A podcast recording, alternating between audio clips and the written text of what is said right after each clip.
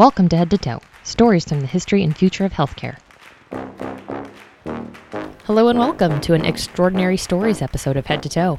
I'm Marie McMillan, a nurse, writer, and your podcast host. In this episode, I interviewed Dean Hall, a licensed clinical marriage and family therapist, and the first person to swim the entire length of the 184 mile Willamette River with an active cancer diagnosis. After which, he found out he was suddenly leukemia free without ever having undergone chemotherapy. We talk about his incredible recovery, overcoming trauma, and the science behind the mind body connection. His tale is truly an extraordinary one, so I won't waste time with a lengthy intro. Please enjoy Dean's story. Dean Hall, welcome to Head to Toe, my nerdy podcast. We are in Cathedral Park, Portland, Oregon. It's a beautiful day right now, and we're kind of looking at the river that he swam, the end of the 184 mile stretch. It's beautiful. Dean, thanks for being here. Oh, thanks for having me. I feel so much more comfortable now that you called it a nerdy podcast. It means I'll fit right in. For those of you guys listening, Dean Hall, uh, we're going to briefly kind of go over his, what did I call it? Overview of Dean's timeline of tragedy, yeah. which you're going to have. School of Hard Knocks. Graduate School of Hard Knocks. I like it. So, to get the really ins and outs, you guys are going to have to go to his website to read the whole story because it really should just be a movie. It's really inspiring. So, we're going to gloss over it kind of Please. briefly here. Dean was diagnosed with leukemia in 2006 and had complications that landed him in the hospital, like pneumonia. He went through chemotherapy, yes? No. You didn't. Okay, so this was my one of my first questions. So you, you were diagnosed with leukemia, and then they said, "Okay, we're, these are the options for treatment," and then you said, Absolutely not. No, I didn't say that at all. The well, it's kind of funny how I was first diagnosed, and I, I know that probably isn't even appropriate to say. Boy, I had a cancer diagnosis, and it is hilarious. no, I uh, I was working as a therapist about 70 hours a week, um, way too much. You're only supposed to work about 25, 30. And I knew I was tired, and I was going in for a total knee replacement and they did the blood test. And the nurse called me up and said, Hey, uh, you need to come in and take another blood test. Well, I'd never really been sick in my life. And I'd grown up in this one little town in Kansas because I grew up here in Portland, but I played a lot of soccer for the junior timbers actually wow. yeah but i thought i was good and i had several scholarships and on a lark i went out to kansas to play not knowing I'd fall in love with a cute little Kansas girl and put myself in exile for love. And I did. And so I was in this tiny little Kansas town. So most of the folks and the health professionals I had probably taught in school at some point. And so when they told me the blood test was fouled, I just imagined that it was one of my poor little sixth graders that maybe I didn't teach well enough. And so I said, "Oh, don't don't get anyone in trouble. I'll come back in." And she said, "Huh?" And I said, "What?" And she said, "No, just come back in." And I said, "Oh, okay. Just as long as no one's in trouble." And she said, "Just come back in." And so I came back in, and this is how blind I think you can be sometimes. I came back in, they did a whole nother battery of tests, and it still never occurred to me that maybe I was sick. And so then my doctor actually came to my office and he looked white as a sheet. And I said, Hey, what, what can I do for you? And he said, It's not what you can do for me, it's what I got to tell you. And this was only like six days before Christmas. And he was scared to death because at that time I had, a, I had features of both acute and chronic leukemia immediately they wanted to do chemo. And I said, absolutely not. I'm not going to do it unless I absolutely know I have to. And they said, well, we can't make you. And I said, what are my options? And they said, well, you could wait for a week or two to see which direction this goes. But if it's acute, you'll have to do it immediately. And thankfully, it wasn't. It, it turned into being CLL. So you decided not to do chemo. You kind of waited out. You go through therapy of some kind at this time, or you're just taking care of yourself with general health? Yeah, they wanted me to do a couple different kinds of therapy, uh, but I, again, uh, I guess I'm just belligerent and stubborn. I looked at my options and I'd seen so many people that had done those with long term devastating health effects that I thought I would just try to get my life in balance a bit. I just slowed down all my working, changed my diet, started doing things like trying to sleep six to eight hours a night, which I'd never done, and take care of myself in that way. Okay, so back to the timeline of tragedy. Your wife of over 30 years suddenly dies of a brain tumor during all this. Along the way, lymphoma decides to show up as a buddy to your leukemia. It's it just gets worse from there. You just you're not doing well, you're circling the drain, and then at some point you decide I'm to swim a lake in Oklahoma. Yeah, big mistake. Not really doing the math and realizing all the lakes in Oklahoma are man made. So they're just like petri dishes filling up with bacteria. And I had always done a lot of swimming, um, what they call open water swimming. I like what they call it in the UK, they call it wild swimming. Makes me feel a little more like a stud, even though I'm really not. And uh, so I decided to swim across this lake. It was only about a mile. And I did so only to have very significant strep throat like symptoms within a day or two. And it just kept getting worse and worse until I actually lost consciousness. I don't remember for about three or four days until I woke up in ICU um, with viral meningitis. That's real bad. I'm an ICU nurse. That's that's bad. So you go through that viral meningitis. You have a long hospital stay and a long recovery. The leukemia was back at this point, getting worse. And then you kind of hit this rock bottom movement where you decide to move back home to Portland. And along the way, you find a childhood journal that has your bucket list that you wrote. I don't know, how old were you at the time, you think?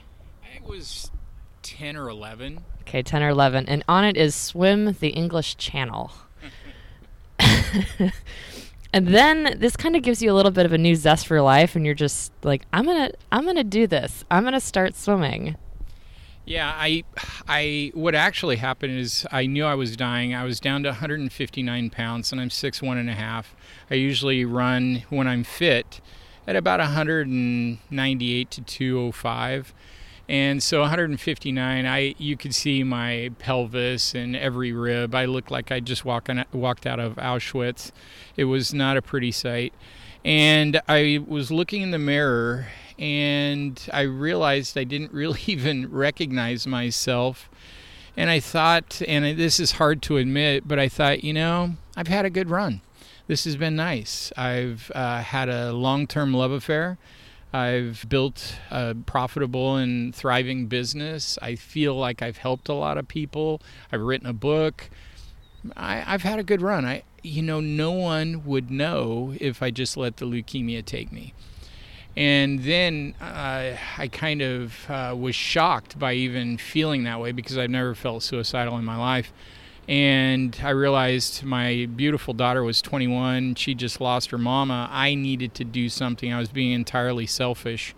And so I thought, I just got kind of desperate. How could I bring myself back to life? Well, I knew the power of purpose. Giving your heart and mind to something that you're very passionate about has that kind of power, but I didn't care about anything.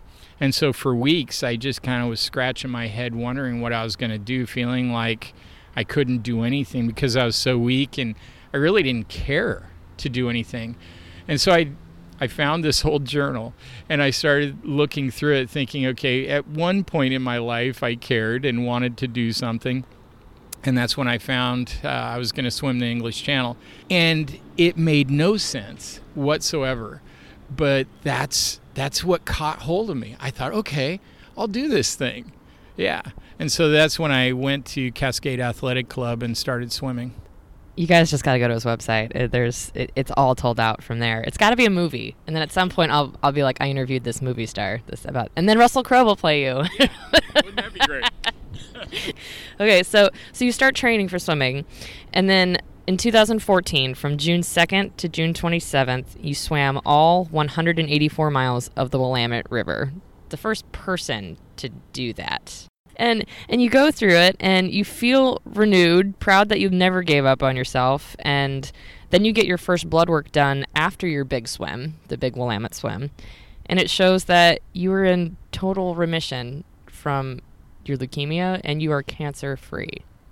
Yeah, I uh, started going down. My my dad also had CLL, which uh, I guess is pretty rare. It's not genetic, and uh, he had gone down to University of California to San Diego, University of California San Diego, to Dr. Castro's, like number three in the world for CLL.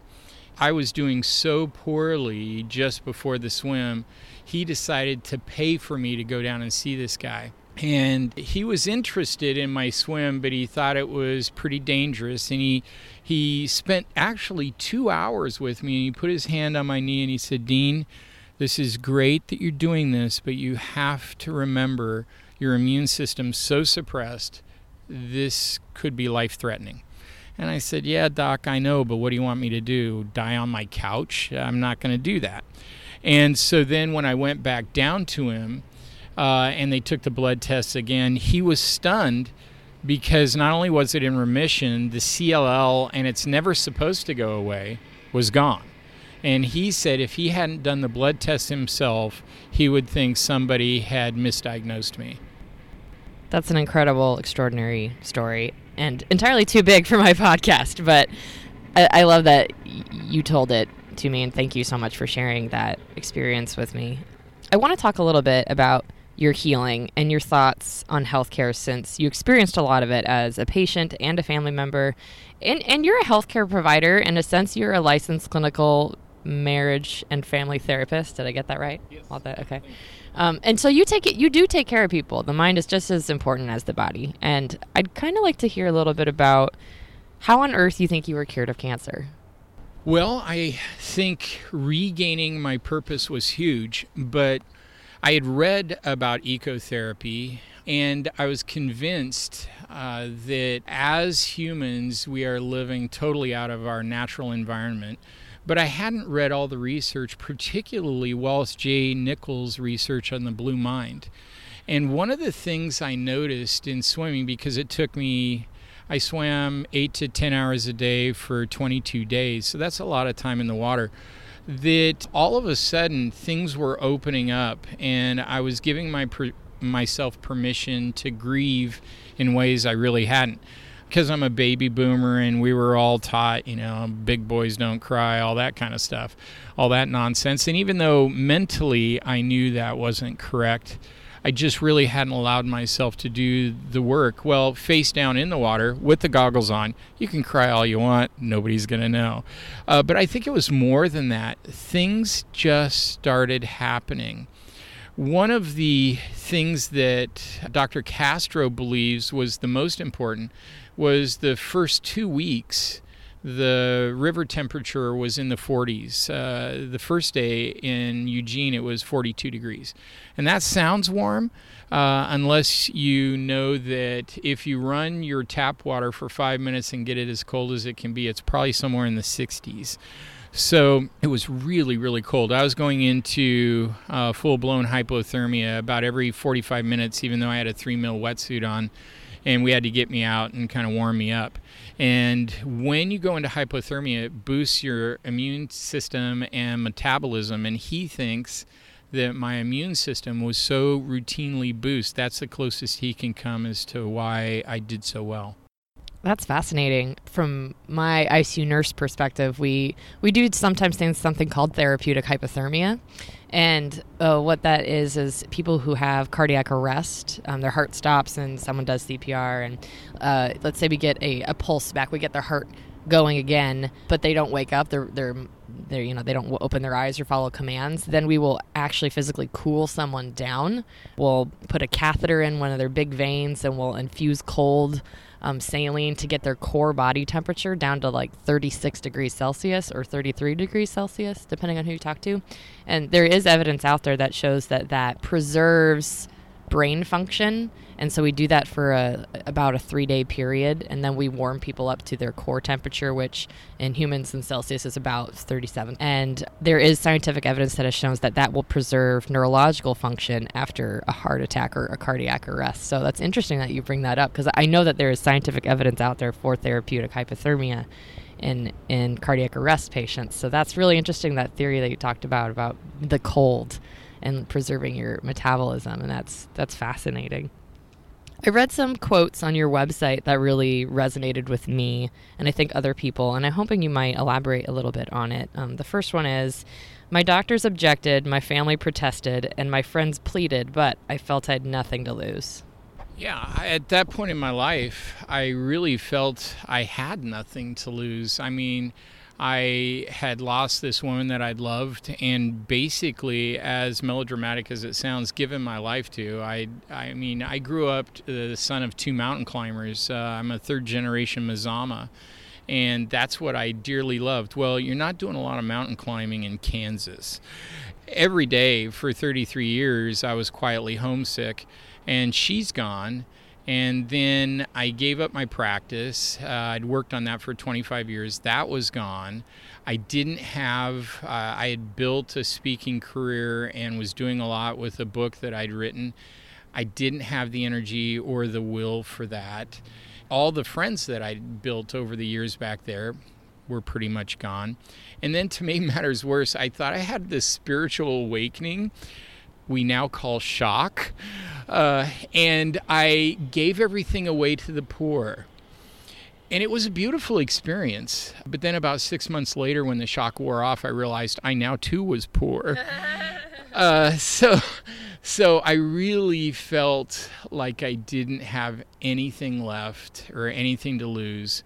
And the only thing I really had left was my daughter, who had just lost her mama and I knew that I had to show her that I was either going to do my best to live or go out swinging. And I thought, even if I die in the Willamette, it leaves her a legacy. It leaves her knowing that her dad really tried above and beyond. The second quote on your website that resonated with me, which I think is sort of your mantra now, is that the extraordinary becomes possible when you make it impossible to remain ordinary. How did how did you come up with that, and how is that in what you do now? Well, I was so sick. Uh, the first day I went swimming, I only was able to do 11 laps, and it took me over an hour. Uh, that's uh, what a great swimmer I was, or at least uh, how poorly I was feeling.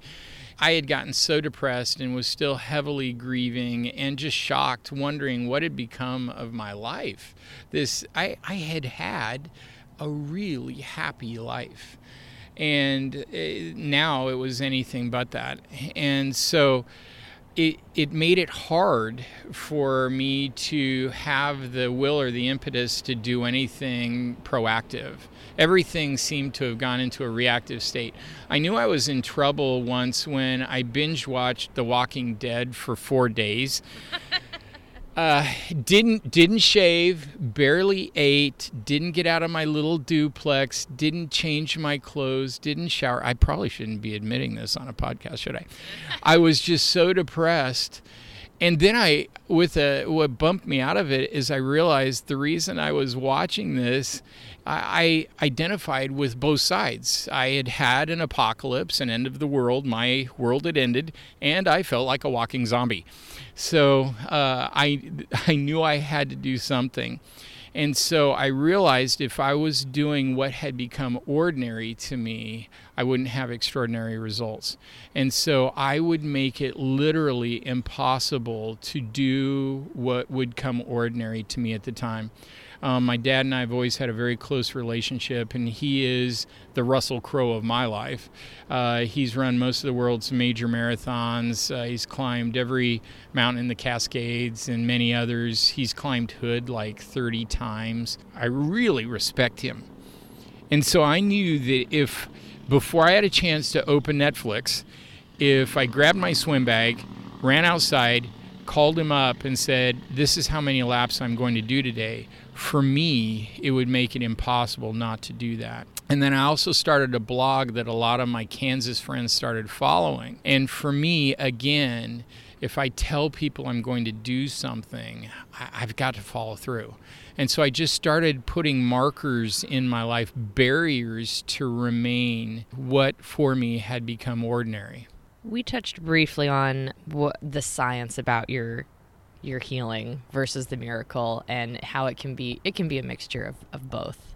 I wrote a note down here to talk about current scientific evidence for mind body connection and its influence on health outcomes. Yeah, the more sophisticated our instruments become, uh, the easier it is to quantify. And now the the whole Descartesian mind body split is kind of a thing of the past, I believe. And those that are doing mind body research, I think, are doing a, uh, an ever better job of proving that. It's not just a placebo effect. They're finding that early immune suppressant indicators or immune, immune booster indicators are shown when people are given what used to be called the placebo effect, which would then show that it's not just mental. And then there's a crazy guy. I don't know. He's one, he's become one of my favorite madmen. He uh, makes me look very normal. He's uh, from the Netherlands. His name's Wim Hof. Have you heard of him? Yeah, he's got 26 world records on being able to withstand cold. He's climbed up to the death zone of Everest in his shorts. He swims through glaciers. He's got the world's record for sitting in ice over two hours. And when he was doing that, when he was sitting in an ice bucket up to his neck, uh, Dutch scientists were drawing blood and checking it. And one of the things they found that they were stunned by is they threw a bit of bacteria into his blood. Well, it should make his immune system go crazy and white blood cells go nuts. Nothing happened. And so, because of the way he's trained his mind and body, uh, something has intrinsically changed. But you know, I'm no scientist, no researcher, but there's just so much that your listeners can look up, all the way back to who I call the godfather of mind body medicine, Herbert Benson. He wrote uh, The Relaxation Response in the late 60s. He was able to quantify and prove that just deep breathing elicits a mind body response. He was the first to really start studying that. And then Jon Kabat Zinn all the way from the 70s at UMass Medical Center has done wonderful research showing how mindfulness meditation can lower the feeling of, or at least your awareness of pain or your experience of pain and chronic illness, and then also boost the immune system as well. And then uh, Nippon uh, Medical University over in Japan has done a lot of study of how evergreen forests will boost the immune system. So when I got out of the river, my leukemia was gone, but my lymphoma was still very stubborn. And so in May of 2015, I started going up into the Mount Hood wilderness every Thursday night with my backpacking hammock. And I had so much fun, and I noticed that it helped me emotionally so much that I thought, well, I'll do it till the rain starts. And then when the rain started, I just couldn't imagine not doing it because it had become such a wonderful, I call it uh, farming fun, planting seeds of fun into your week. It's something I've done ever since I uh, lost my wife and tried to rebuild my life. And I thought, well, the bad news is my life's a wreck. The good news is maybe I can thoughtfully and intentionally engineer my life I'd always been so busy that I'd never asked myself, what do I like to do and how can I seed my life or my week with those things. And so almost every day of the week now has something I look forward to. I wake up and I think, oh, it's Wednesday, I'm doing this. Thursday, oh, I'm going out to the wilderness. And I think everyone should do that. It doesn't have to be something crazy like going out to the wilderness. Just whatever makes you really happy and feel alive. And again, we were to a point where my lymphoma had gotten so bad they wanted me to do chemo and radiation. And I said, I will, but give me six months. And if I'm still doing this poorly after six months, then I'll do that. And so I determined to go out once or twice a week into the forest, stay all night. I only ended up doing it once a week. And this was May of 2015. By March of 2016, uh, the, the lymphoma was gone. That is insane. That's insane. It's a great. It's insanely wonderful. We're glad you're here. I'm very. I'm glad. I'm so glad you're here. So, healthcare providers listening to the show, which I, I think most of the listeners out there are linked to health in some way, you know, might think you're insane for for saying that. Um, I'm I'm glad that your oncologists at the time were able to work with you and say, you know, you say, give me six months. Like, I, this is something I need to do. And I, and I don't work in cancer, but uh, the very few people I've, I've met in the oncological world are, are all it's about what the patient needs and like they're kind of designing their own treatment plan. And I, I think that's so important and something in a lot of other subspecialties like cardiology are something that's lacking a little bit. And it's very algorithmic in Western medicine saying, well, you have you have coronary artery disease. You need to take this, you need to take this, and like it will get better based on science. Very, very black and white the way things are. What would you say to healthcare providers listening that would absolutely deny that there is any mind body connection that can influence health? I mean, after listening to your story, I, I, hope that they would have a more open mind to it. But if, if someone was coming up to you saying, no, it wasn't it wasn't anything you did if, that helped cure your leukemia or your lymphoma, if somebody really got in your face about it to say, you know, it, it was a fluke, it was something else. There, there is no such thing as the mind-body connection. What, what would you say to them? Well, I'd say I'd take a non-research based um, practical approach first. I'd say next time you have a fight with someone you love or lose someone you love, notice how you feel notice how your body's responding. Notice how much you, your eating and sleeping patterns have changed automatically uh, without you having to think about it. And uh, next time you have a really great time and even just a minute or two of belly laughter, notice what's going on in your body. Uh, so that's just kind of an anecdotal, kind of practical approach, but I just don't think there's any way we can separate from the, the mind from the body. And what my on, my oncologists, I, I just have to say, they worked with me and were wonderful. I wasn't bucking them. It kind of sounds like I'm one of those stubborn, resistant patients, and I don't know, maybe I'm in denial. Maybe I was. but they treated me like they were part of my team rather than they were my boss. They acted as consultants. They would give me their best guesses, and then I would throw alternatives off onto them. And then I would make my decision based on my life and what I was willing to basically gamble. And they would give me the odds of that gamble they were they were very very caring spent a lot of time and i think they're a big part of why this was successful for me. For me as a healthcare provider it can be complicated because sometimes like you said oh i hope i wasn't that patient because being a healthcare provider we've all had those patients who come in and and again i work in this very like ICU cardiac kind of world where you know the the thing the same things are prescribed over and over again, but you know we do kind of forget every individual is different and everyone's health is a little bit different. But um, I can I can just feel the eye rolling of of my of my coworkers sometimes. Let's say just this is a this is a pure made up example of somebody coming in with heart disease who says I'm not going to take any medications. I am going to cure my heart disease with meditation and turmeric and I can just feel the eye rolling of everyone. Or I'm like, okay, you you do you, you do you do your thing, and best of luck to you. So I I think there's there's a way to meet in the middle. I feel like.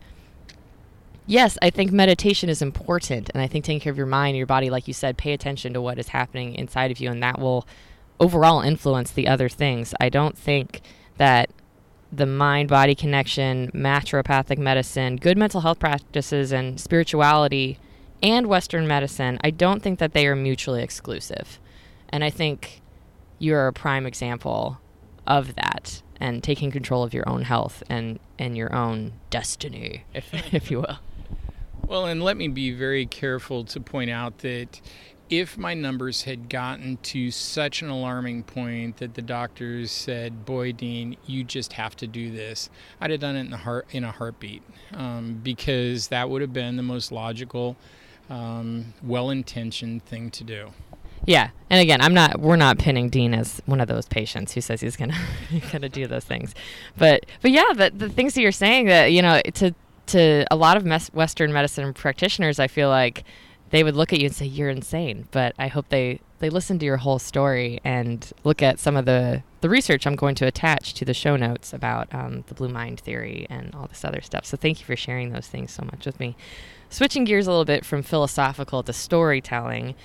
You were a marathon hospital patient, like in and out of ICUs and rehab and, and your clinics. What are your observations of healthcare professionals today? Well, I think most have a really good heart. Um, I had some of the most uh, poignant moments of my life with those that really cared, and some of the most awful moments of my life with those that were just doing a job and dismissive. I think if you're in the healthcare field and you're doing it as a job just to make a paycheck, you really ought to find a different way to make your money um, because you are dealing with folks at the most difficult point in their lives and, and probably the most scary point in their lives. But uh, yeah, I, I, it was kind of a mixed bag. Mostly wonderful, though, even though it was extremely scary. Uh, there was one time my first oncologist, he was from Nigeria, his name was Anatoly Ogundepe it took me like three months just to learn his name. But he was just this big, strong man. And once uh, in 2008, when I just about died of pneumonia and I saw him for the first time after, I was leaving his office. He stopped in front of the door, put his hand on my shoulder, and he, he said in his uh, really beautiful accent, Go and be well, my friend. And I'm not a crier, but tears just I'd never had a doctor care for me like that because it was so authentic and honest and sincere and so completely caring. It just it just floored me. It, it was just a moment like that. And then when my wife was diagnosed, uh, one of my best friends is a chief surgeon at a hospital and on the KU medical board, and he pulled some favors to get in with one of the top uh, uh, neurologists in uh, the world uh, in Kansas City. And this guy does laser guided brain surgery. Uh, so he wasn't a neurologist, he was a brain surgeon. Uh, he gave me, he felt so bad because Mary's tumor was one of the largest he'd ever seen, and it was wrapped around her brainstem. And uh, most of you, since you're healthcare professionals, know that brain cancer and being able to treat it is proportionate to the size, of course, and then how far forward it is and how high it is. And hers was the uh, worst case scenario. Was it was low and deep and had a lot of ganglia and was gigantic. And there was nothing we could do. And after we went through all the options, the best option was to do nothing and he gave me his personal cell phone number and said, you know, if you're just having a tough time, give me a call. And I actually did because I had a couple questions. I was pretty sure he wouldn't answer. He did both times and spent quite a bit of time with me. And so there are those beautiful moments like that that I experienced that gave me hope. Thank you for sharing that. Um, Sorry, I'm having a hard time too. we're both we're getting a little teary. What would you fix about hospitals? One of the things that I would fix is the sterility of the environment. That's one of the things the Japanese have done a really good job of proving and part of this blue mind theory that the immune system, uh, the respiration, and blood pressure change when there are plants in the room or even just a picture of a forest or a body of water. And so many of the hospital rooms I spent time in, there was very little, if anything, on the walls. It was just your typical either white or cream colored wall uh, with a bed. And uh, when you're feeling, speaking from experience, when you're feeling scared and not used to that environment, it, it's so otherworldly, kind of almost like you've been put on the surface of the moon because there is nothing that makes you feel at home there. It, it makes you feel a bit desperate when you're already feeling desperate. So if I were to change anything, I would work really hard on colors and uh, what is in the room that makes you feel comfortable and at home. You mentioned in our email correspondence that as a therapist, you have observed a lot of healthcare workers, perhaps as clients over the years, go through burnout. What is your advice for healthcare professionals out there who feel like they're completely ordinary or they have given up trying? Well, I think you really have to take into consideration how uh, and I know this is going to sound very melodramatic, how dangerous what we do is. Uh, you cannot have a steady diet of something toxic and something that's going to stimulate the fight or flight response, which you think you've overcome it because you've done it for 10 or 20 years. I've now been a therapist for 30 and the longer I do it, the more I realize what we do is dangerous. One of the clients that I've had most routinely for hypertension and stress and that has lapsed into chronic anxiety or depression are nurses. As a matter of fact, in 2003, I created a seminar just for nurses in Kansas because they were my most common client and my favorite client. Most of them are really bright, really fun, very hardworking, very caring. And so you can take that intelligence, and if you can just get them to turn it on themselves and their lives, they get better but most of them are ignoring their needs, their lives, their routines, and doing these, uh, you know, 412s, uh, which is kind of what I tell people now because everybody's so addicted to their phone. Uh, you charge your phone every night, right? Or how often do you recharge your phone? And they'll tell me, and I'll say, uh, Have you ever had your phone die? Well, everybody has. I'll say, uh, Did you talk on it then? Did you get on the internet then? And they look at me like I'm stupid. I'm. When was the last time you recharged yourself? And they get it. Uh, but many of them still won't do it. And so when I talk about farming fun or seeding fun into your life, I think that's absolutely necessary is do something intentionally several times a week that just help you to uh, make a collective sigh and decompress. Of course, I'm a big fan of meditation, but it doesn't have to even be that. Dean, I have loved everything you've shared with me. Thank you so much for taking the time today to sit down with me. Um, my last couple questions are What are you doing now post swim? Where are you swimming next? And uh, just tell us what the opposite of your timeline of tragedy is. Tell us about tell us, us about what's going on with you now.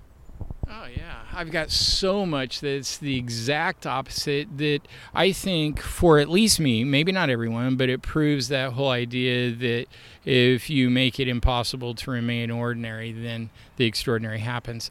I finished the swim, obviously, of the Willamette, kind of wandered around, and that's when I, I was still pretty sick with the lymphoma. And that's when I started going out, venturing into the wilderness weekly. One of the things that I, I, believe when you just really go for it and treat life as a great adventure, uh, things happen and you put yourself in a place to meet people and have odd occurrences that would never have happened otherwise. One of them was uh, KPAM. Terry Boyd from KPAM interviewed me every Monday, Wednesday, and Friday before I got in the river at the Willamette. And one of the people that listened to me on his drive in was the CEO of Western Psychological and Counseling Center. And we struck up a conversation and he hired me. And so I'm working for his agency and enjoying that. That's probably not real sexy to hear about. Um, what I was doing was I, I decided that I had to keep doing these big swims. I was going to swim the River Shannon over in Ireland because my great grandmother was Irish, and I've always just heard of Ireland as the land of dreams. I decided I was going to do that, but I met this beautiful yoga instructor. I thought I'd never fall in love again. I'd had a good run, I'd had a wonderful 30 year marriage and uh, wasn't really even that interested. But when this beautiful yoga instructor slash fitness model, who was also a native Portlander, uh, liked me, I mean, who am I to say no, right? uh, the funny thing about it too is she is the most even kind but strong person. One time, right before we got married, I was doing the dishes with my daughter, and she said, You know, Dad, you're kind of the drama queen of this relationship. I thought it was so funny. What she, I think she was doing, was giving Bobby, my wife now, a compliment. So I fell in love and I put that uh, swim off. And then uh, my daughter, my wife, and I went over to Ireland in 2017 and I became the first person in history to swim that ancient river. The reason I did it is I wanted my daughter to have the same kind of healing experience being on the river day in, day out, uh, like I was. And not only did she get that healing, but we met the Irish people are beautiful. We met so many wonderful people and had so many fun times that she ended up staying in Dublin and getting her master's in creative writing. So that was a real wonderful event. Now I am trying to get ready to do my next big swim. We're going down to New Zealand in January. It's still their summer there and I'm going to become, hopefully, uh, the first person in history to swim the entire length of the Clutha River. And the reason I selected it is the Shannon was so hard because really it's just a series of lakes. There was no current to assist me at all. And we had a 20 to 30 mile an hour headwind all but three of 27 days. It was just agonizingly difficult. So when I got home, I Googled fastest flowing river in the world. without whitewater. Because I want a little assist. I guess I'm getting old. Uh, and so we're hoping to do that in January. Wow. Well, best of luck to you. And best of luck to that river to have a force like yourself swimming in it. Dean Hall is a licensed clinical marriage and family therapist, a success coach, an author, a motivational speaker, cancer survivor, and cancer adventurer. I like that term. You can find more about his story and his contact info at swimmingandmiracles.com. Anything else you'd like to share with us, Dean?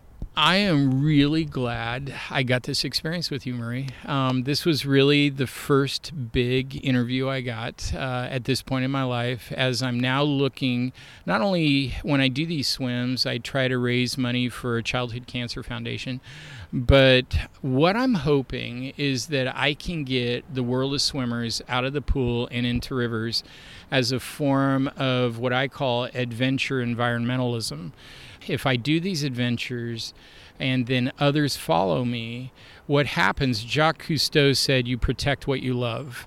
And I love the Willamette. I always have, but now I really do. I told the head of Willamette River Keepers, uh, Travis Williams, that it's my river. And he laughed and he says, Well, I, I guess you have a right to say that. I'm hoping that I can move in that way and to start here with another Portlander has just been a real honor. So thank you. Dean Hall, thank you so much.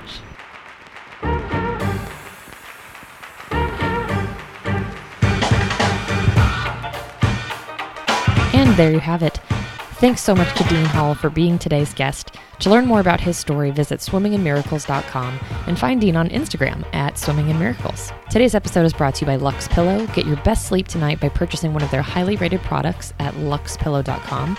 And don't forget to use the coupon code head to toe, all one word, in your checkout to get yourself a nice 10% discount. Again, I'm Marie McMillan, and you've been listening to Head to Toe. You can find all of my creative work at mariemcmillan.com on Facebook and on LinkedIn. If you or a colleague has an extraordinary healthcare story to share, please email me at macmillanpages at gmail.com. If you liked today's show, consider leaving a voicemail in the podcast feedback line at 503 512 0185, or give the show a like, subscribe, good rating, or just email me your thoughts. Thanks for listening. You guys are great. Until next time, take care.